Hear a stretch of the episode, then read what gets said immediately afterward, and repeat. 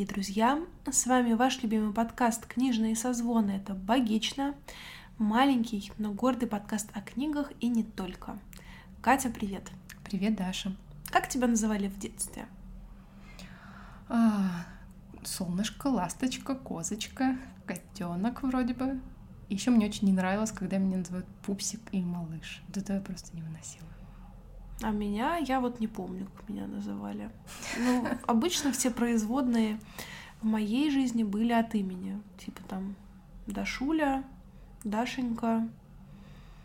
Дед меня называет лягушка-путешественница. И, Очень ласково. И, и еще есть какой-то вариант, который я сейчас вытеснила, потому что он слишком интимный. А это я все к чему? Ну что, ласточка, расскажи о том, кто ты теперь, спустя многие годы. Я большая ласточка. А, вообще у нас сегодня такой выпуск, который как-то даже приурочен ко дню, когда он выходит в некотором смысле. И мы решили, что поговорим о детстве. Причем э, ну, постараемся довольно широко как-то эту тему затронуть мы решили, что просто да. защита детей это как-то очень непонятно, как, кого, как и зачем да, защищать. Да, мы как-то подумали, какая-то странная формулировка, ведь защиты от чего или от кого, об этом нам никто не говорит. Я пошутила о том, что иногда детей надо защищать от самих детей, но это трагикомичная шутка, шутка да. да. Поэтому мы просто, не знаю, лично мой замысел на сегодня, просто повспоминать какие-то приятные моменты из детства, которые как-то остались в памяти, и сегодня, 1 июня, хочется их воскресить. Ну, тут мы наткнемся на кое-какие препятствия, потому что э, для меня детство как раз не то чтобы полно радостных, светлых, приятных воспоминаний. И вообще, если даже немножко отталкиваться от моего личного опыта, а я, как бы, Катя, активистка, феминистка, не активистка, специалистка. В общем, мы как-то забыли, забыли немножко эту часть. А Даша у нас клинический психолог, это мы напоминаем. А, мне кажется, что вообще-то детство очень тяжелая часть жизни человека. А, тяжелая в том смысле, что ты со многими вещами сталкиваешься впервые. Ну, ты как, как бы ты учишься ходить и говорить. Ну, mm-hmm. вообще-то ты проводишь колоссальные усилия для этого. Ты разбираешься, как устроен мир при этом ты маленький, беспомощный, еще мало чего умеешь и знаешь сам, ты очень ограничен, там, не знаю, в своей свободе передвижения, например. Но, к счастью, твое самосознание не развито настолько, чтобы ты понимал, что у тебя есть какие-то сложности с тем, что ты не можешь что-то выразить словами. А, ну, я не знаю, может быть, кто-то, у кого-то есть проблемы с тем, что ты не можешь донести до своих этих больших сородичей то, чего ты хочешь. Мне кажется, это момент не до конца осмыслен. Нет, ну они бесятся, конечно, но детская память она так работает, что они, получая то, над чем они орали долгое время, резко забывают о том, что они орали. Но, слушай, но тем не менее проходит какое-то время, и нам становится там 5, 6, 7, 11, 12, 13, и мы все равно так или иначе можем многие сталкиваться с теми же проблемами, что mm-hmm. нас не понимают родители, родители отказываются прислушиваться к желаниям своих детей, а, как-то проецируют на них свои ожидания, свои желания того, чего они хотят вообще от жизни, и ребенку приходится так или иначе до определенного возраста так точно как-то считаться, опираться на те представления, которые имеют их родители. И в этом смысле мне как раз кажется, что это все равно довольно такое сложное время. Просто сложно, это неплохо, это просто очень насыщенный или на всякие разные переживания, тем более все в новинку. А, период времени. И мне вообще интересно, в какой момент в культуре вдруг началась такая романтизация детства, как детство это такое что-то теплое, нежное, очень, ласковое, очень солнечное. Понятно. Но это же недавняя вещь. А, детство, вообще период детства у нас появился тогда, когда появилась возможность заботиться о детях. То есть это примерно начало 20 а, века, конец 19 когда дети вообще впервые начали получать какое-то время для того, чтобы расти и развлекаться, а не только сразу становиться помощниками по дому. А, соответственно, ну, в разных семьях, понятное дело, что это развивалось по-разному. Крестьянские семьи, они, конечно же, все равно помогали друг другу. Но, тем не менее, вот эта история про петушки, свистушки и время детей для поиграть, и в целом период детства, когда ребенок посвящен себе, посвящен своему развитию, а не чему-то еще дополнительному, то это начало 20 века, конец 19-го. Да, я согласна, но сразу ли стало, вот интересный вопрос, я не жду на него какого-то конкретного ответа, просто рассуждаю, сразу ли это стало э, романтизироваться как супер прекрасное, счастливое время? Вот я не уверена. Ты знаешь, а я в целом не согласна с тобой в том, что период детства романтизируется, потому что вот даже уже по нашему началу понятно, что у каждого человека свое отношение к периоду детства. Поэтому я тут сейчас пошучу странную шутку для клинического психолога, что это, наверное, какая-то либо карма, либо, не знаю, что-то, в общем, большее, чем мы сами, определяют, в какую семью нас послать, знаешь. И в этом смысле во многом определяют нашу дальнейшую жизнь, потому что я, как никто другой, согласна с высказыванием, что все мы родом из детства. Mm-hmm. И как бы мы ни старались переписать в будущем, во взрослом возрасте какие-то многие аспекты, все равно мы от них зависим, все равно они включены в нас, вшиты в нашу подкорку, и тем не менее во многом нас определяют. Тут я согласна, э, но опять же это никак не противоречит тому, что я сказала о том, что это трудное время. И нас ча- часто формируют также, например, какие-то травмирующие. А вот события. я и говорю о том, что это очень субъективно. Я не считаю, что детское время это какой-то трудный период все временные промежутки возрастные, они сопряжены с рядом возрастных задач. Ну, там, типа, в детстве ты учишься говорить и формируешь свою привязанность с мамой. С трех до семи ты формируешь привязанность с другими важными людьми, типа мам, бабушек, воспитателей, пап и всех вот этих вот ребят. Потом ты приходишь в начальную школу, видишь, что есть другие взрослые, что есть другие дети, начинаешь ориентироваться на них в средней школе ты уже зависим от мнения своих одноклассников. Ну и, короче, вот таких возрастных задач их же очень много. И то же самое с трудностями. Каждый временной промежуток нашей жизни, он сопряжен, сопряжен с рядом трудностей. Но mm-hmm. мне кажется, неправильным воспринимать каждый жизненный период через его трудности. Это, ну, просто, знаешь, это как бы естественное течение жизни, есть плюсы и минусы, но если мы к каждому жизненному периоду будем относиться как к чему-то сложному, типа, о боже, детство тяжело, о боже, Нет, а я же сказала, что он тяжелый не в плохом смысле, а в смысле нагруженности своих э, задач. Просто к чему я веду? Вот я как раз очень часто, чаще, наверное, чем с другой какой-то позиции, mm. сталкиваюсь именно с романтизацией детства что ой, детство, это такое было счастливое время. Ну, и оно как-то обрастает э, каким-то вот флером действительно зеленой травы и вечно, вечно ясного неба. И мало кто, хотя потом, если вот ты более как-то детально разговариваешь с тем же самым человеком, он тебе может рассказать про какие-то э, там, я не знаю, до сих пор его волнующие моменты mm-hmm. или обиды, которые были в детстве. Но когда вот он поверхностно касается этой темы, он, конечно, сначала, ну вот в моем, в моем чаще всего mm-hmm. так происходит, он говорит о том, что это было невероятно счастливое время, но уже только потом признается, что были в нем какие-то сложности, например. И поэтому это все время вызывало а, во мне некоторые противоречия mm-hmm. с моим личным опытом. Потому что я не считаю свое, свое детство счастливым временем. Mm-hmm я как бы, у меня нет с этим проблем сейчас, это не то, что меня волнует, ах, вот у меня не было счастливого детства, а, но я как-то, меня больше даже волновался именно этот разрыв того, что мне говорят, что дошкольные годы, они же такие веселые, замечательные, а я как бы оглядываюсь по сторонам и вижу, что в нашей школе был буллинг. Да, он не был направлен на меня, но это я все равно как бы чувствовала, что это тут не так. А, у кого-то это же действительно и на него бывает направлен, у кого-то бывают проблемы с учителями, у кого-то mm-hmm. бывают проблемы с родителями в этот период. И я все время чувствовала в этом какой-то вот какой-то подвох, как будто мне продают как бы фантик, но не говорят, что там внутри много чего неоднозначного. И я привыкла свое детство как-то вспоминать через ощущение стыда. Mm-hmm. А, что тоже на какой-то момент было для меня полем для рефлексии, я до конца не разобралась. Ну, то есть я не нашла какую-то вот прям одну причину, там, одно событие, которое так повлияло на mm-hmm. все. Я, наверное, и не хочу сейчас его искать, но это было вот этот, этот, вот этот разрыв между тем, что мне говорят чувствовать про детство, и тем, что я чувствую на самом деле, пожалуй, это вот то, что еще сильнее ухудшило мои вообще отношения с этим, с, с моим собственным, в смысле, с этим mm-hmm. периодом времени.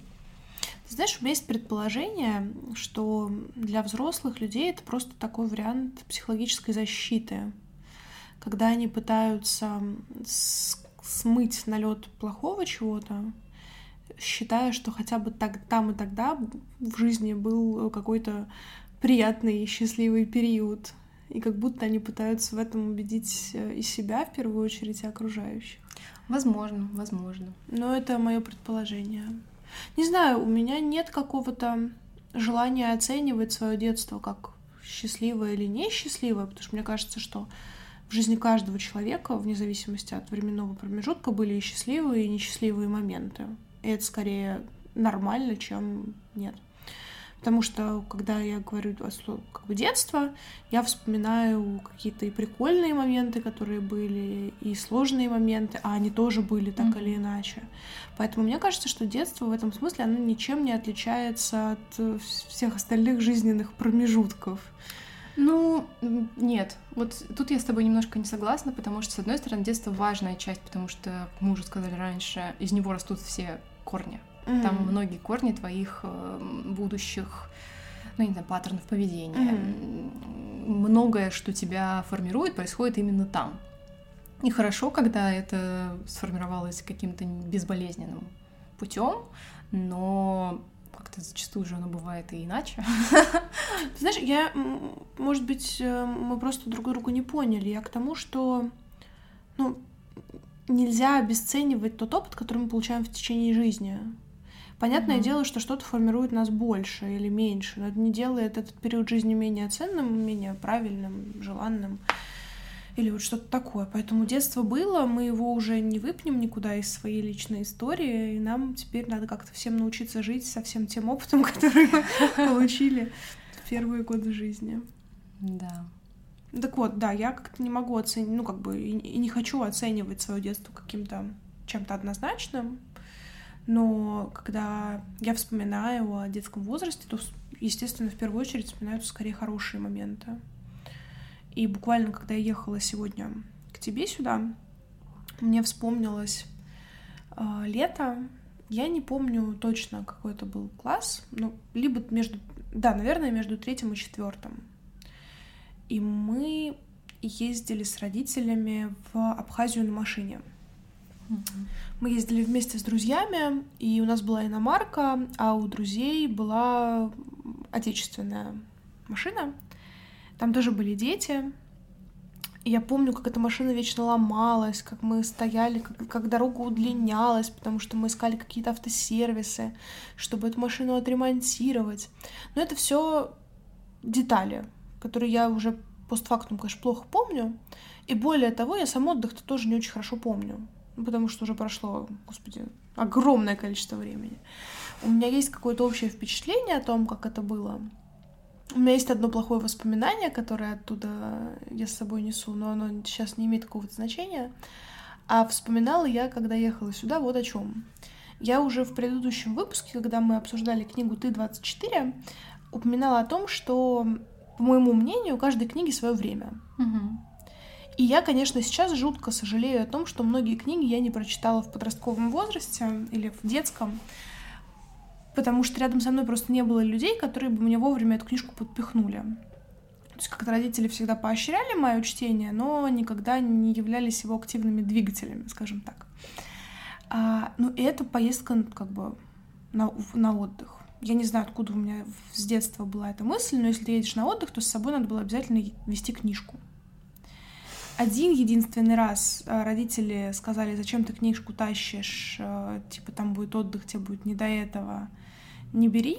И я проела им плешь потом за весь этот отдых, потому что у меня не было с собой книжки, мне было жутко скучно лежать у этого дурацкого бассейна и, и не читать. И я прочитала все какие-то дурацкие книжки у папы на телефоне. Там была еще Ромео и Джульетта, я тогда впервые познакомилась с Шекспиром и слушала аудиокнигу то ли ангелы и демоны, то ли еще что-то. Но это было на совершенно неудобном плеере. И вот с тех пор, вот это, кстати, был один из тех поводов не любить аудиокниги одно время, потому что слушать аудиокниги на плеерах это было что-то ужасное, потому что либо плеер не запоминал, на какой главе ты остановился, а если запоминал главу, то не запоминал время, и тебе надо было самому запоминать, когда вообще, в общем, жутко, неудобно. технически неудобно, угу. да. Мы сейчас, конечно, разбалованы современными технологиями в этом смысле. Но это я к тому, что э, у меня было, в общем, убеждение, что в отпуск всегда с собой нужно брать какую-то книжку. И вот, собственно, отпуск. Я брала с собой книги из библиотеки моих бабушки и дедушки. А там как бы тоже не было, ну, то есть я уже была достаточно взрослым ребенком, мне там было уже лет 7, 8, 9, ну, лет, лет 10, получается, мне было. А, как бы детские книжки ты уже с собой не возьмешь, потому что ты уже серьезный человек. Ну и выбирать книжки из бабушкиной библиотеки было достаточно сложно, потому что, ну, как бы это те времена, когда еще не было отзывов в интернете, и ты брал книжку на обум в некотором смысле. Ну да. Понятное дело, что у нас были проводники в виде списков летнего чтения. Угу. Боже, я обожала списки летнего чтения. Я была из тех гиков, которые во-первых, хранили этот листочек все лето, и если вдруг он терялся, то это была страшная трагедия. Mm-hmm. К концу лета его уголки были уже не, не то что мятыми, они уже были просто мягкими и, и, и такими округленными, потому что как бы этот листочек, он просто занашивался до дыр почти что. И, конечно же, каждую прочитанную книжку нужно было отмечать. Мне кажется, я читала тупо ради этого, потому что мне очень нравилось отмечать прочитанное. И мне очень нравилось, когда прям, знаешь, вот между выделенными строчками не было пробелов. О, да. Боже, я обожала эту всю ерунду. Я покупала все эти книжки, что не было у бабушки в библиотеке, у кого-то там брала. Даже мы с бабушкой ходили в городскую детскую библиотеку. Ну вот, короче, надо было выбрать, что с собой брать э, в это длительное путешествие на машине. А, список мне подкинул мысль о том, что вот э, есть э, Том Сойер, угу. Марк Твен, Том Сойер. И как-то у, у родственников на даче я очень удачно эту книжку утащила. Она до сих пор лежит у меня, конечно же. Там был Том Сойер и Геккельбери Финн. А, это была первая книжка, которую я выбрала, ну, потому что она была в списке летнего чтения. А вот вторая книжка, я не знаю, мне кажется, она была, знаешь, не в обязательном летнем чтении, а в рекомендованном. Угу. Или я просто знала, что это что-то интересное. Как ты думаешь, вот есть какое-то предположение, что я могла взять? В 10 лет. В 10 лет. Блин, нет, это сложно. Я взяла Шерлока Холмса. А, кстати, это, наверное, заходит ребенку в 10 лет. Я пропала. Ну, как-то так получилось, что в начале отдыха я читала Тома Сойера, типа обязательная программа. И было, конечно, забавно, но какого-то прям вот э, эмоционального отклика он у меня не вызвал. Хотя я с увлечением его прочитала. Но какое, блин, увлечение Томом Сойером, когда у тебя есть Конан Дойль? Да, вообще не стоит даже вот рядом. И на обратном пути, собственно, я до сих пор помню эту синюю книжку. Она до сих пор есть там где-то у бабушки лежит. А знаешь, почему я об этом вспомнила? Вот мой ассоциативный ряд — это, конечно, просто песня. Я думала о том, общем, одна героиня в интервью, которое я брала, мы разговаривали об отношениях с телом, и она вспоминала ранний подростковый возраст, это тот период, когда девочки мечтают о бюстгальтере. Угу. Мне кажется, в жизни каждой девочки был период, когда она мечтала о бюстгальтере. Вот именно прям вожделела эту часть женского гардероба. У меня тоже был такой период времени. Потому что моя мама считала, что такие вот коротенькие топики угу. это в этот период времени оптимально. Но неважно, есть у тебя грудь, нет у тебя груди. Лифчик — это как бы вот то, что должно быть. Это символ взросления какого-то. Ну да. А в топике ты все равно как-то чувствуешь себя достаточно нелепо, потому что видно, что у тебя что-то есть, но как бы топик этого ничего не скрывает. И я очень хорошо помню свои впечатления. У меня был такой ярко-малиновый, типа спортивный костюм с короткими шортиками и с такой майкой на широких лямках. И у меня даже где-то есть фотография, как я стою в этом дурацком розовом костюме, который нравился моей маме, но не мне. Как я стою в каком-то кафе придорожном, как мы, мы уже ехали с отдыха, я строю там какую-то дурацкую рожицу, естественно, и вот как бы два вот этих полугрудия, которых как бы еще сложно назвать грудью, но они вызывают у тебя стеснение, потому что ты это как бы не можешь прикрыть, ты чувствуешь, что у тебя там что-то, что надо прикрыть, угу. но никакие взрослые еще не считают, что ты это должен прикрыть. А ты как бы еще и разговор про это завести не можешь, потому что, ну, как-то, в общем, все это вызывает жуткую неловкость. Да. И вот я сегодня, как бы гениальность моего ассоциативного ряда, я вспомнила почему-то этот э, нелепый наряд, свои вот эти вот дурацкие ощущения, и мне жутко не терпелось попасть обратно в машину по двум причинам. Потому что мне, во-первых, было неловко в этом дурацком малиновом костюмчике, и потому что в машине ждал Конан Дойль.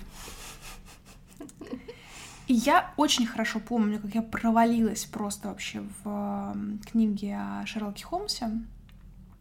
И я потом у бабушки перелазила все книжные шкафы в поисках еще каких-то книжек. Mm-hmm. И я, собственно, нашла еще одну книжку. Там вот их было две. Одна как раз была посвящена э, Шерлоку Холмсу, а вторая была посвящена его приключенческой литературе. Вообще, справедливости ради, стоит упомянуть, что Конан Дойль супер плодовитый автор. Он чем только не увлекался, и спиритизмом, и мистификациями. И книги у него супер разные были, там и исторические у него были истории, и какие-то мистические. И вот, собственно, такая фантастика, наверное, или фэнтези, я не знаю, как это назвать, в общем, всякие затерянные миры, динозавры, да. и вот такая вот ерунда. И, конечно, я сначала немножко расстроилась, что это не Шерлок Холмс, потому что там была одна книжка из собрания сочинения, такая прям развалившаяся, я даже не, не представляю, откуда на дому взялась. И я сначала расстроилась, что это там какое-то, значит, это маракотовая бездна, что-то там такое, а где Шерлок Холмс, блин, я вообще-то ради этого искала. Но потом я провалилась абсолютно в эти его истории. И с таким же вообще упоением прочитала вторую книжку, собственно, Конан Дойля. Это, во-первых, к тому, что каждой книге хорошо свое время. Потому что потом я пробовала перечитывать Шерлока Холмса, и ты, конечно, читаешь его с удовольствием, но уже не с тем вот этим вот запоем, как это было в 10 лет. А вторая моя мысль была в том, что мне бы очень хотелось найти что-то такое, что я уже вот во взрослом возрасте сейчас прочитаю с таким же вообще упоением, с таким же включен... с такой же включенностью. И я пока не нашла ответ на свой вопрос. Потому что я читала много разных классных, интересных книг, которые тебя засасывают, которые ты вот не можешь их отложить. Но вот такой ажитации, как это было в детстве, я yeah. прям скучаю по этому ощущению. А мне кажется, что вообще это чувство такого сильного переживания, ну, лично у меня, пожалуй, скорее связано с новизной переживания. То есть со мной такие периоды были в самом разном возрасте, uh-huh. а, в том числе там конец школы, Например, с театром у меня такое было в конце школы, когда я в первый раз в осознанном возрасте попала в театр драматический, посмотрела спектакль и просто обомлела. А, но вот это связано с тем, что не столько с детским или не детским восприятием, сколько с новизной. И просто mm-hmm. чем ты старше, тем меньше у тебя этой новизны, тем больше ты уже попробовал. И действительно найти книгу сейчас, которая так поразит, как какая-нибудь книга в детстве, ну, я не знаю, тут так, так маловероятно, что, я не знаю, даже, может, как-то и не стоит пытаться. И как и перечитывать книги, в которые ты был влюблен, будучи mm-hmm. ребенком и подростком. Это такое разочарование, что иногда кажется, что лучше пусть они лежат вот, вот как я их помню, там у себя где-то внутри, mm-hmm. и никогда не распаковываются. У меня с книгами, ну, кстати, да, я тоже начала читать где-то лет в 10, наверное, может быть, чуть позже, 11. Так сейчас уже поздно, сложно вспомнить. И я вот еще, кстати, заметила такую странную закономерность, что у меня ранние детские воспоминания все исключительно летние. Uh-huh. То есть я не помню, что было в другие времена года, я помню только разные лета, которые еще из такую какую-то ком смешались, где разные годы в перемешку uh-huh. и ничего не понятно, какие-то обрывки о том, как едем на машине, то там какой-то лес. Да, у меня, кстати, в основном все мои детские воспоминания связаны с деревней, которую я ненавидела. Просто ненавидела. Вот я маленький там, вот самое мое раннее детское воспоминание оно частично мне пересказано, но я уверена, что это было так. Mm-hmm. А, заключается в том, что меня, значит, летом возили к бабушке в деревню. Одна бабушка у меня живет в Смоленске, а вторая жила в деревне Смоленской области. Я каждое лето туда на какой-то срок приезжала. И я никогда это не любила, я никогда этого не хотела. Но у меня, в общем, не было выбора, потому что ты ребенок, ты делаешь то, что тебе, значит, сказано. А, вот первое впечатление, воспоминание, это то, что я туда ездила со своим горшком. Ну, то есть я прям была совсем маленькая. Я помню, как выглядел мой горшок, который клали в пакет еще в квартире дома. И вот мы с ним на поезде ехали, я со своим горшком, значит, и туда тоже. А, ну, неважно, я хотела про другое сказать. А, меня туда привозили на машине. По крайней мере, вот в один из первых разов меня привезли туда на машине, привез мой дядя. И он уехал обратно в Смоленск, когда меня положили спать. Mm-hmm. На что я, конечно, очень расстроилась, когда он, ну, когда проснулся, обнаружила, что его нет. И когда он вернулся, чтобы нас забрать через какое-то количество недель, я подошла к нему, взяла его за руку и не отпускала его до момента, пока мы не уедем.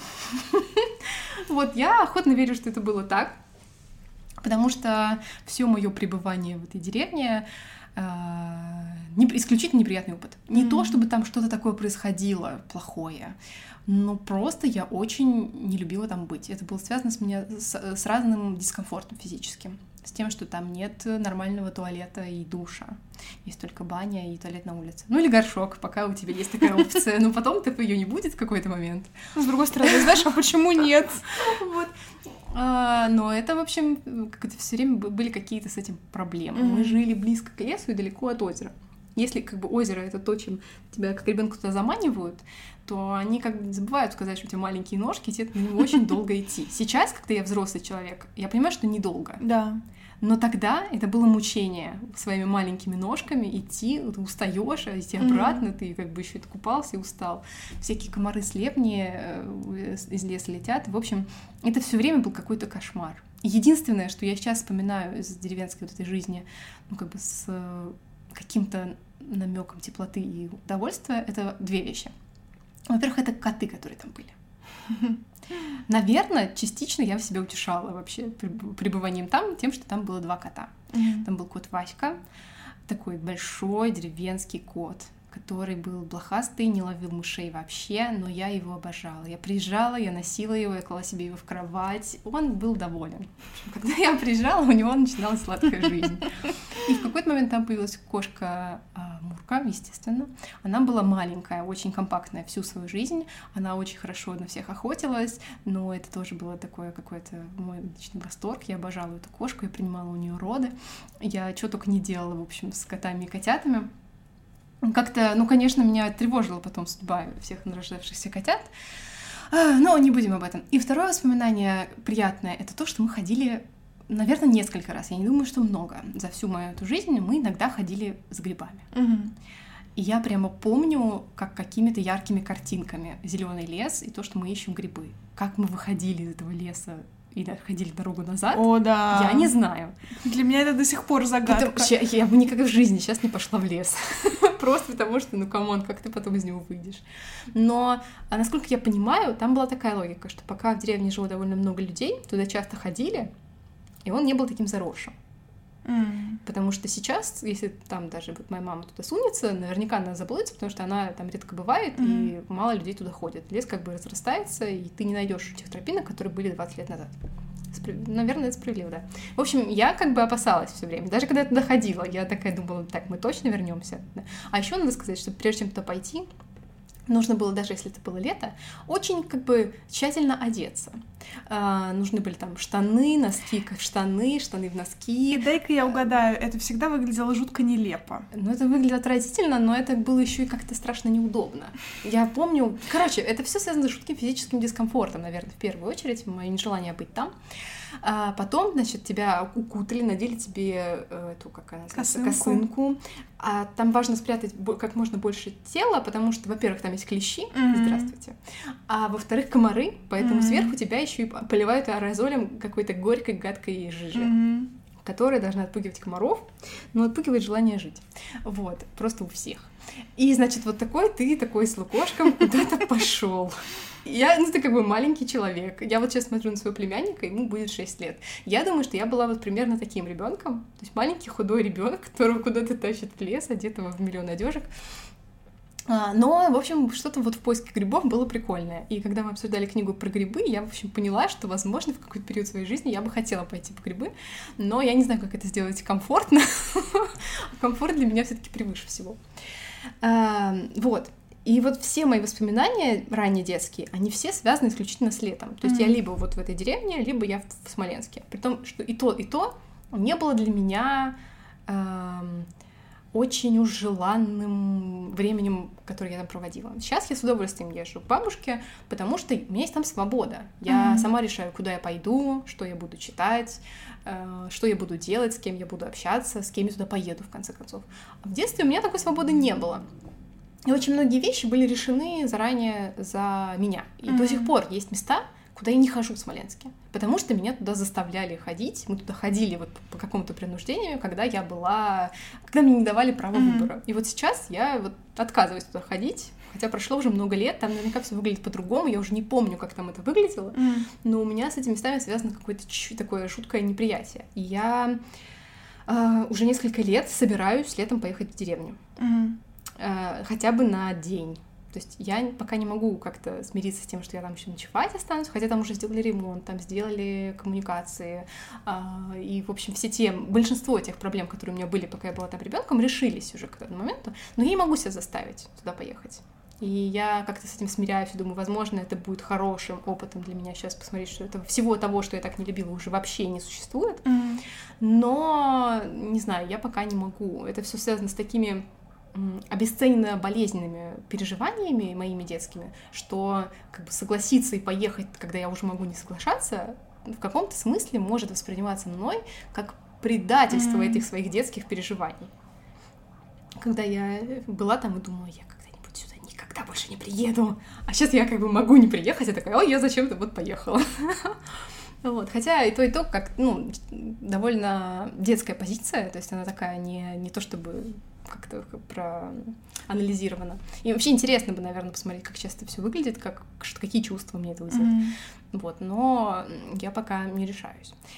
А, да, вот. Можем прерваться на какие-то приятные, позитивные. Нет, просто мысли. мы же с тобой вместе как-то ездили к тебе в деревню. Понятное дело, что это тоже уже было больше 10 лет назад. Но тем не менее, мне не показалось это чем-то ужасным. И знаешь, что самое удивительное? Мне не казалось, что для тебя это что-то такое ужасное. Понятное дело, что там были сложные моменты с там пауками вокруг и вот чем-то таким, но при этом у меня, например, остались наоборот какие-то достаточно приятные переживания о том, как мы с твоим папой делали костер, как мы пытались помыться в этой бане. Может быть, потому что для меня это было чем-то таким достаточно экзотичным. Ну да. И все-таки мы уже были взрослые, мы ездили там, да, в основном из-за того, что мы дружим, а не потому что там в общем, нас кто-то как-то заставил. Да, я согласна. И я, кстати, плохо помню эту поездку. Я помню только паука на кровати и как меня обманули. с пауком. Такого я не забываю. А, вот. Там действительно было по-другому, потому что, во-первых, я туда приехала уже с тобой, а не сама по себе. И это так или иначе как-то обозначило те занятия, которые там были, потому что мне не нравилось там еще потому, что мне не было нечего там было делать. И это же как бы мучительно, когда тебя ссылают в ссылку, где тебе нечего делать. Господи, счастливые времена. Взял с собой кучу книжек и просто и тебя никто не трогает. Понимаешь, я, я сейчас вот я бы жутко хотела. Я какие-то классные книги там читала. Я помню, а, хотя что первая книга, которая меня как-то увлекла, я совершенно не помню, что это была за книга. Там какой-то был советский автор. А, я прочитала ее именно там, mm-hmm. причем случайно как-то обнаружена на полках. Вот. Потом э, я помню, что я там читала Айвенга и Всадник без головы. Mm. Ну, то есть, как бы я не самые интересные книги читала, хотя ну, и да. Хотя ну, такие, да, не те, кто сейчас увлечет вот. А все книги, которые я читала уже с удовольствием, для меня связаны скорее с Смоленском. Mm-hmm. И с тем, что я там ходила ногами в книжный магазин, где мне, где мне покупали все, что я выберу. Mm-hmm. И я наконец-то попала в ситуацию, нигде мне говорят, что мне делать, что мне читать, где мне жить, где мне спать, куда мне ехать, что мне есть, а когда я сама выбираю то, с чем я проведу следующие часы. И а, в целом, с какого-то момента мне стало приятно находиться в Смоленске, потому что я там просто тупо читала круглыми сутками. О, да. От меня даже, даже вместе меня, мы это делали. Меня не заставляли уже что-то куда-то ходить нарочно, с кем-то общаться нарочно, и стало классно, потому что ты когда свободен, ты все-таки mm. начинаешь ценить другие вещи. Ну и ты уже взрослый все равно относительно, у тебя уже другой какой-то все другое немножко. Да. Да, у меня тоже было подхождение за грибами. Это было на даче у моей тети. И для меня это был тоже скорее травматичный, не тоже, а травматичный опыт, потому что я как раз вообще не из тех людей, кого интересуют грибы. Вот, если бы мне сказали, пойдем наберем ягод, я бы пошла. Но вот пойдем за грибами, это для меня как бы что-то такое типа нафига. Я не ем грибы, я не понимаю, в чем их прикол, поэтому вот вот этот вот нелепый наряд чужой, главное, потому что ты в гостях, да. и как бы ты не предполагал, что пойдешь за грибами, поэтому тебя одевают в одежду твоей сестры. Ты очень нелепо выглядишь, э, очень нелепо ходишь, действительно боишься там потеряться, не понимаешь, как взрослые находят дорогу назад. Поэтому для меня эти походы за грибами не были чем-то увлекательным никогда. Наоборот, для меня это была какая-то каторга, типа, о боже, а тебя еще не могут одного оставить э, в доме, потому mm-hmm. что ты маленький ребенок. Поэтому ты должен идти со всеми. И я такая, блин опять эти грибы. При том, что справедливости ради, это было все пару раз в моей жизни. Но неизгладимое впечатление оставляет. Да, да. А вот про выбор книг и всего вот такого прочего, понятное дело, как любой ребенок, я могу упрекнуть родителей во многом в своей жизни, mm-hmm. что они где-то там сделали и не сделали, и почему не отправили меня в пять лет учить китайский, например. Вот, но я всегда немножко завидовала тем детям, которым родители как-то вот рекомендуют, что почитать, или там вместе ходят в книжный магазин и вместе что-то выбирают. Мне никогда не отказывали в книгах, то есть если нужно было что-то купить э, и была действительно такая возможность, то мне спокойно там покупали все, что надо было. Более того, мой папа какое-то время работал в книжном издательстве, э, и он мне там какие-то книжки оттуда даже привозил. И какое-то время он работал он работал водителем некоторое время, когда я была совсем маленькая, и то ли он перевозил какие-то книжки. То есть, в общем, он мне принес прям такую огроменную стопку, знаешь, прям вот для ребенка очень внушительную. Правда, я ничего из этой стопки так и не прочитала, потому что мне было вообще неинтересно эти книжки. Но вот это ощущение того, что это книжки, ты их перебираешь, мне не очень нравились. И вот да, я прям действительно очень жалею, что мне никогда никто ничего не рекомендовал, не подсовывал какие-то книжки вовремя. То есть у меня была школьная программа, на а которую я опиралась. Слушай, ну это мы были уже достаточно взрослые. Метафизический Олег из нашего выпуска про книги в первом сезоне. Метафизический Олег, это мы уже были достаточно взрослые, а я все таки говорю вот про начальную школу, mm-hmm. про какой-то такой период. Потому что я читала, я читала класса со второго, наверное, сама. Но это книги, которые случайно как-то у меня в руках оказывались. То есть, например, моя первая осознанная книга, которую я действительно очень любила, это был волшебник изумрудного города. Mm. И у меня была отдельно первая книжка, отдельно вторая книжка, я их как-то прочитала, и потом нашла у бабушки вот огромный толстенный сборник, и я его читала. Но мне никто его не советовал. Папа, когда увидел, что я его читаю, он сказал, что типа, о, я эту книжку очень любил. Я такая, ну, спасибо, пап. Своевременно. Ну, это я уже сейчас, конечно, шучу. Так же было с Гарри Поттером когда я вынудила папу купить мне книжку Гарри Поттер. То есть как-то, а вот именно чтобы родители вовремя мне что-то дали, и я не то чтобы от этого страдала, но мне кажется, что если бы такое было, то в моей жизни было бы больше любимых книг, с которыми связаны какие-то приятные воспоминания из детства. Например, мой коллега, ему сыну было тогда 7 лет, и они уже читали «Властелина колец». Mm. Понятное дело, что, может быть, для семьи это немного рановато, ну, прям вот самую малость. Ну, пока они дочитают, он может вырасти. Да, да. Ну, то есть, тем не менее, вот какие-то книжки, они все таки должны были попасть э, в мое поле зрения в детстве. И сейчас я уже какие-то такие вещи читаю просто, чтобы обогатить свой общий культурный запас, э, но уже они не приходятся так кстати. Например, «Хроники Нарнии» я все части читала, когда мне уже было лет 20. Да, я тоже, кстати, слушала аудиокниги вот буквально этой зимой про хроники Нарнии. До этого вообще никогда не То есть это понятное дело, что это здоровский опыт, тебе приятно слушать эти книги, но когда ты был бы ребенком. Да, но сейчас ты совсем по-другому на них смотришь, сейчас ты видишь больше всех этих да, религиозных параллелей. Ты да, но такой, это Вау! же совсем не то. Вот, читай вот это в детстве, и я прям вот, знаешь, я, наверное, это один из поводов а, как бы мы уже говорили, обсуждали истинную мотивацию к материнству и ложную. Вот у меня есть ложная мотивация к материнству в этом смысле, чтобы покупать ребенку классные книжки и читать их вместе, чтобы хотя бы кому-то они пришлись вовремя. Ой, ну да, у меня есть воспоминания, что папа мне перед сном читал книжки, причем я уже была достаточно большая, лет 12, наверное. Mm-hmm. Наверное, началось чуть раньше. Вот где-то в 12-13 закончилось. И мы читали «Три мушкетера», и 20 лет спустя, 20 лет спустя, как-то у меня слова, буквы немножко перепутались, а, мы читали Темные начала Филиппа mm-hmm. Пулмана. И мы читали еще что-то, но я не помню что. Но это было такое приятное времяпрепровождение скорее. Но вообще я вот могу для себя сказать, что я сформировалась такой, какая я есть. Я думаю сейчас не благодаря какому-то влиянию со стороны родителей, а, наверное, за счет того, что меня какой-то момент оставили в покое. Mm. И, ну, как бы я за это очень благодарна своим родителям потому что у меня довольно... Ну, короче, у меня есть эпизоды, связанные с насилием mm. в моей в моем семейном анамнезе, скажем так, есть эпизод, связанный с насилием. Ну, во-первых, наверное, это тоже, кстати, такая замалчиваемая причина, почему мне не нравилась деревня в какой-то период времени, в том, что там жил мой дедушка, который сильно пил. Mm. И он никогда не причинял насилия лично мне, но он был источником страха меня как ребенка, и я правда до сих пор не понимаю, зачем меня нужно было из года в год туда возить, зная, что я не люблю и боюсь этого места. Mm. Вот, это вопрос, который я бы хотела задать, но я знаю, что я не получила на него никакого внятного ответа. А, а с другой стороны, моя мама, особенно в начальной школе моей, она как-то проявила себя невольно как очень не, нетерпеливый человек, mm-hmm. нетерпимый к ну, короче, это не тот человек, который может делать ребенком уроки дома. Это вот просто не тот человек, не тот mm-hmm. темперамент. Но моя мама отказывалась это признавать, наверное, класс тогда третьего моего. И э, у меня были очень неприятные моменты, связанные с тем, что моя мама могла ударить меня mm-hmm. в приступе гнева, раздражения, ощущение, что она не справляется. Наверняка причины были такие.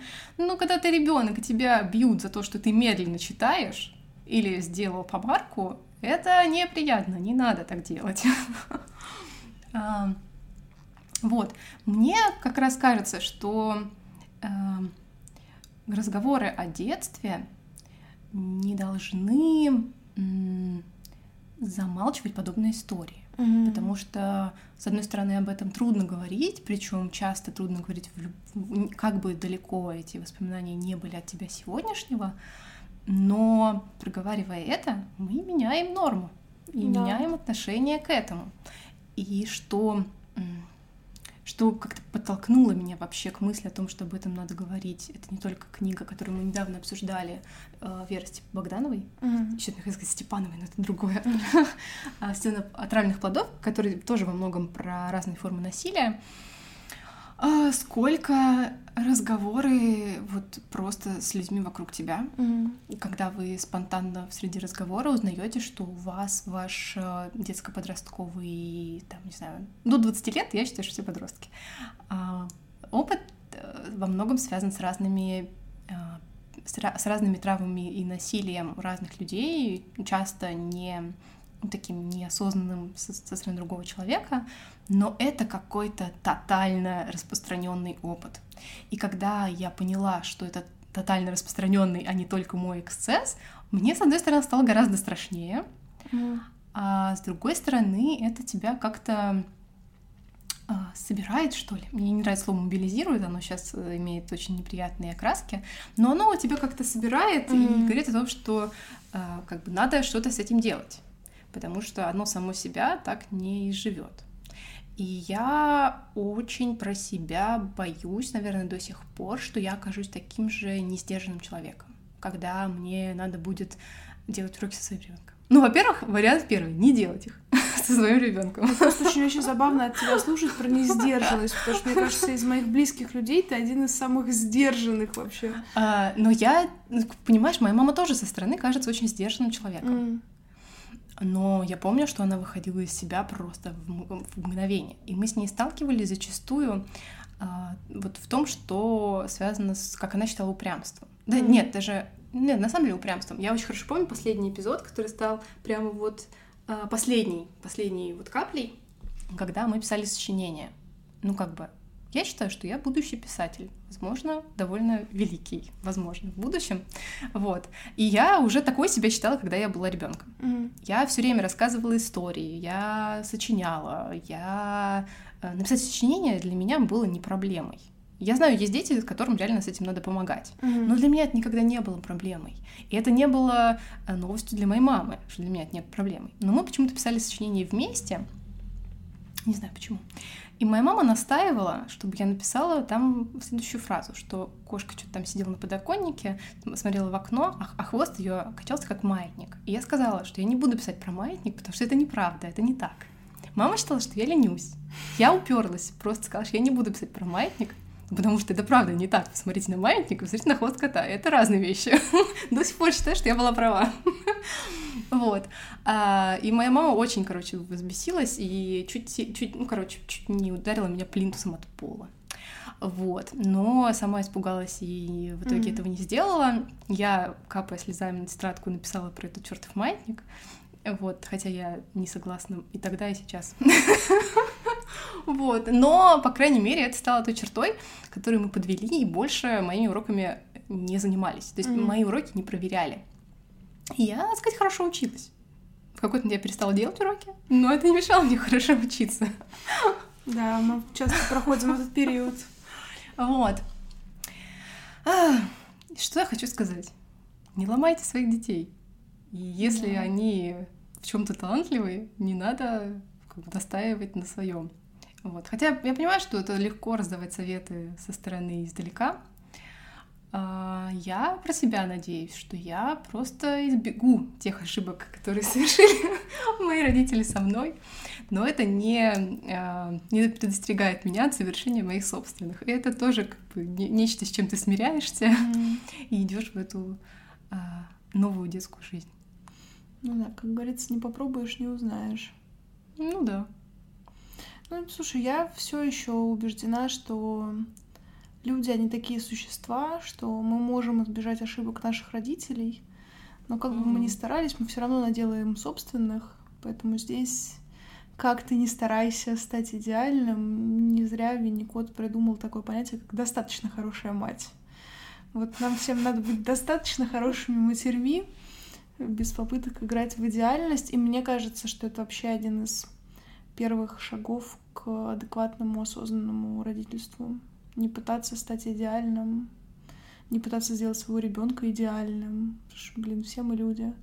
Я хорошо помню все эти вырванные страницы из тетрадей, потому что там было что-то коряво написано. И в какой-то момент лезвие уже не справлялось. Эм, Я думаю, многие нашего поколения вспомнят, как лезвием подтирались какие-то а, помарки, Мгм. да. В общем, все эти вырванные, заплаканные листы страниц, они были, и никуда от этого не деться. Но надо сказать, что мне повезло, и моим родителям просто было некогда заниматься моими уроками. Это продлилось, наверное, какую-то часть первого класса. И на этом все эти проверки окончились. Конечно, я могла там сама что-то подойти, спросить, попросить про- посмотреть, проверить. Но все, это было делегировано мне. И я очень хорошо помню, как а, это уже был, наверное, седьмой класс, потому что у нас началась хим... физика. И нам Жанна Анатольевна, все, кто учился со мной в школе, знают этого великого человека. Жанна Анатольевна нас решила припугнуть, научить взрослости, так сказать. Она нам сразу после первого урока задала какое-то огроменное, невообразимое количество задачек на дом. Но все положили, извините, болт на это дело, потому что, ну, типа, а что там? Да, господи, задачки какие-то, перед уроком сделаем. Естественно, перед уроком никто это не мог сделать, потому что там было какое-то ну, огромное количество задач, сложных для человека, Мгм. который только что начинает путь физики. И я, собственно, за день до занятия попыталась там что-то порешать сама, поняла, что какая-то хрень у меня не получается, и пришла к папе. Ну, папа же мужчина, взрослый, он должен в физике это понимать. И, в общем, на тот момент, когда мой папа стал звонить э, здоров... как это, господи, знакомому железнодорожнику, спрашивать про узкоколейку и про то, реально ли то, что написано в задачке. И когда ему этот железнодорожник сказал, что в жизни такого не существует, папа закрыл мой сборник задач и сказал, что он больше решать это не будет. Потому что в жизни так не бывает. Ну, То есть его хватило там на какое-то количество задач, но вот на последних он уже просто был э, вне себя от э, ужаса и бреда. Вот, собственно, мне кажется, моя, мои отношения с физикой не заладились примерно в этот момент. А Мне очень нравилась физика. Несмотря на то, что я была человеком литературы и английского, мне очень нравилась физика. И в какой-то момент, ну это было до девятого класса, то есть это было в самое начало физики, и я такая, господи, я хочу быть ученой и хочу заниматься физикой. Мне кажется, что вам очень повезло с учителем, потому что у вас была какая-то классная Да, учительница. У нас была Жанна Анатольевна. Я очень люблю Жанну Анатольевну, но уже постфактум выпустившись из школы. Да, все-таки, кстати, от учителей очень много зависит. А, Какой-то интерес к предмету может только учитель. Даже и еще что, кстати, очень важно, уверенность. Уверенность ребенка, что он Мгм. может. Вот без этого невозможно вообще ничего делать. Я хорошо помню, что пока у меня не было уверенности в том, что я, там, не знаю, знаю английский, могу там что-то сама не знаю, перевести, Мгм. что там еще в английском делаешь. Мне он плохо давался. А когда у меня появилась уверенность в том, что я все знаю, я могу, и, и проблемы все решились, и говорить стало легко, и вот это вот чувство, что ты, да нет, ты совсем справишься, ты все можешь, далеко не все учителя его прививают своим ученикам, причем неважно, там репетиторы, просто учителя. А Оно на самом деле самое важное во всем, в математике. Привить Да. тебе э, ощущение, что ты справишься с любой задачей. Э, вот я, например, до сих пор не, не вообще не бельмес в геометрии. Ну, просто потому что я считаю, что я не бельмес в геометрии. А если бы я на каком-то этапе обрела бы эту уверенность в себе, все бы у меня было нормально. А вот как ее как, как ею заряжаться и заряжать других, я не знаю пока. Для этого открытый вопрос. Мне кажется, все мое будущее определилось одной единственной фразой моей классной руководительницы начальной школы. Потрясающая женщина. Она сказала мне как-то так, мол, Даша, вот ты умная, но ленивая. И я такая, ну ладно. Потом то же самое мне сказала моя преподавательница математики Татьяна Петровна Макаренко. Потрясающая была женщина в своей строгости. Вот она уже обращалась к нам ко всем по фамилии. Она такая, Ведмицкая, вот вы такая ленивая. Но учитывая, что я даже у Макаренко училась на хорошо, я посчитала, что в принципе в лени нет ничего страшного. И мне до сих пор кажется, что лень это в некотором смысле двигатель прогресса. Ну, конечно. Поэтому я считаю, что это положительная черта моего характера. Да, да, да. Это умение распределять свои силы, ставить приоритеты. Да, мне кажется, это великолепно. Ну да, я согласна, что учителя, они не меньше, чем родители, влияют на наше становление, на наше поведение в будущем. Да, и, кстати, вот с первой учительницей мне тоже не повезло. Я уже сейчас не помню, в чем было дело. Моя психика заместила и стерла все эти воспоминания. Но я хорошо помню, что я рыдала, просто рыдала летом перед э, третьим классом и не хотела Мгм. идти э, вот обратно к Нине Васильевне в класс. Сейчас я уже не помню, почему, но, очевидно, тогда были какие-то причины. И моя бабушка забила тревогу, и меня перевели в другую школу, где была классная учительница, к которой мы потом, мы уже после там четвертого класса пошли Мгм. в, в среднюю школу, мы все равно к ней приходили и как-то не могли отрываться, в общем. Хотелось там делиться своими успехами с ней. И вот так как-то и должно быть. Да.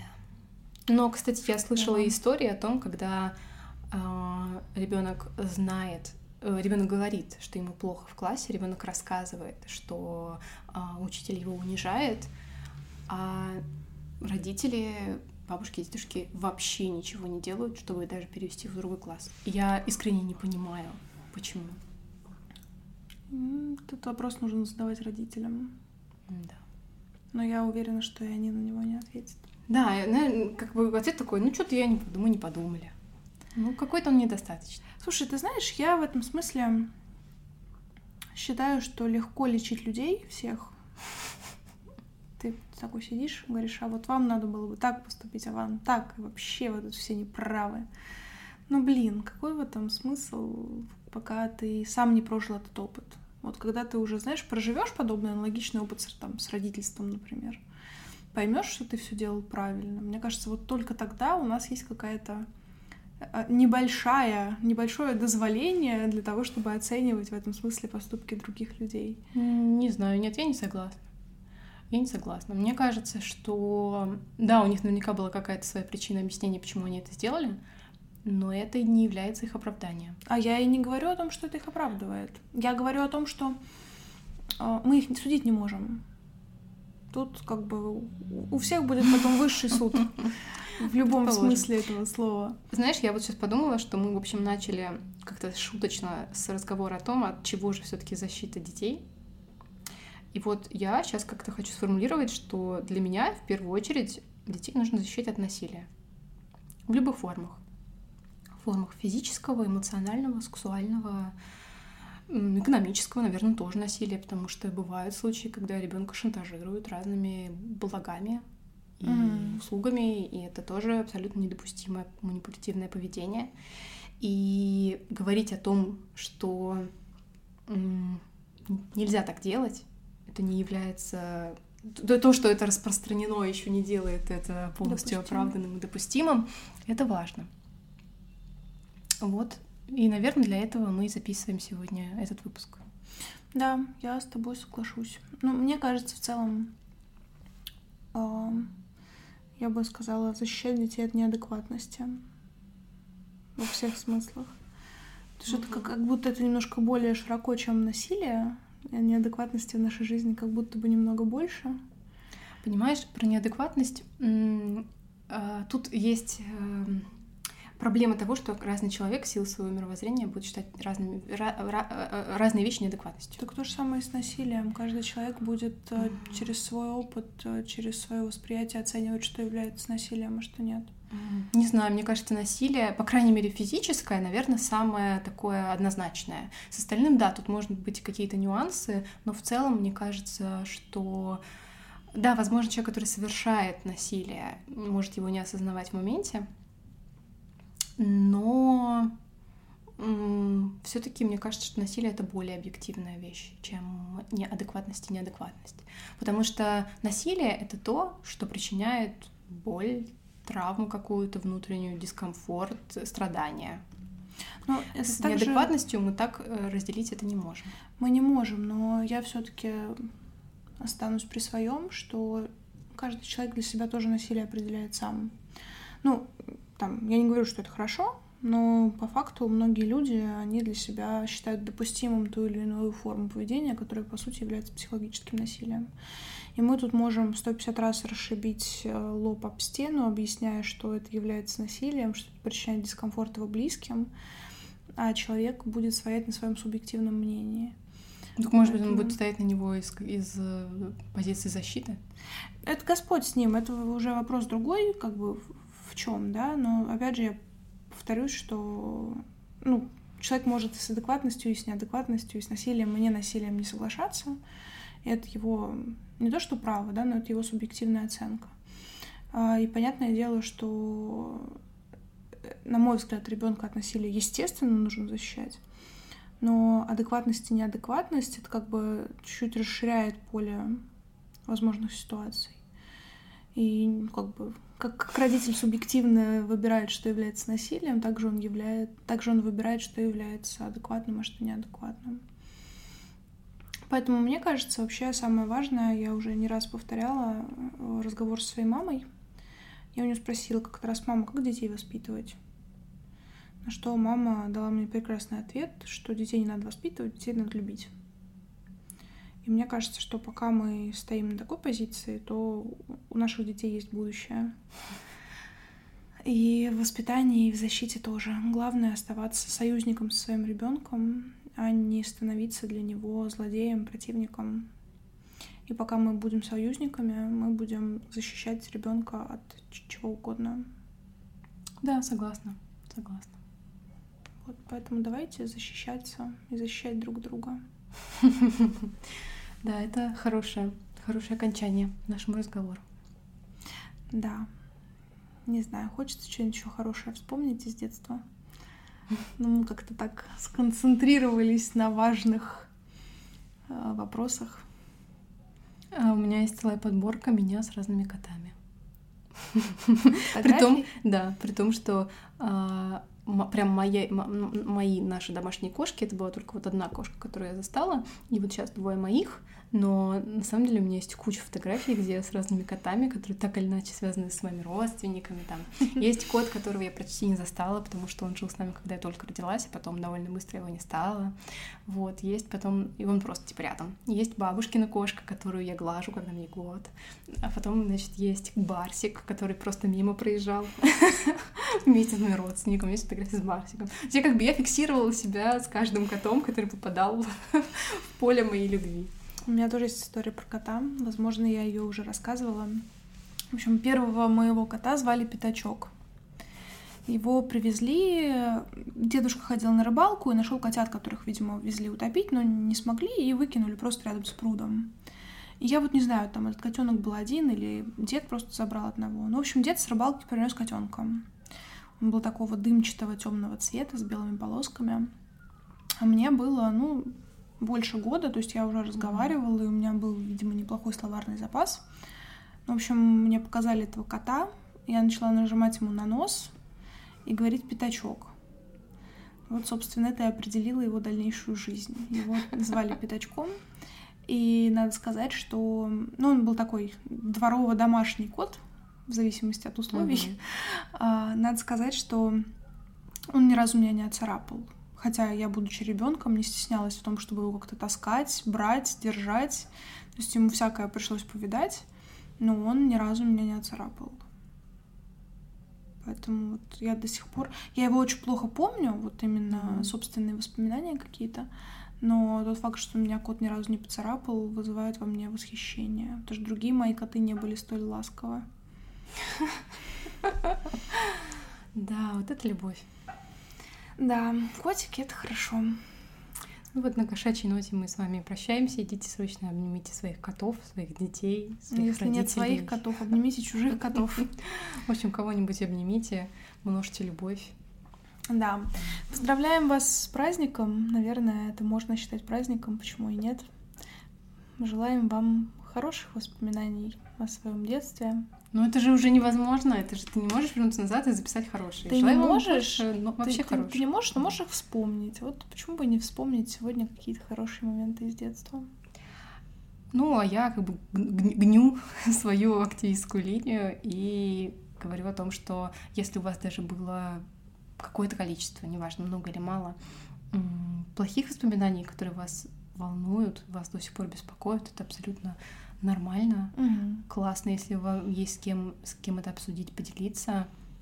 Потому что это освобождает, потому что это помогает прорабатывать, это помогает видеть, что ты, возможно, был не виноват. Ох, тут мой внутренний психотерапевт. Не знаю, мне кажется, рукой. мне кажется, что если есть потребность в выговаривании этого, то это глобально идет на пользу. Главное, чтобы это не становилось ретравматизацией.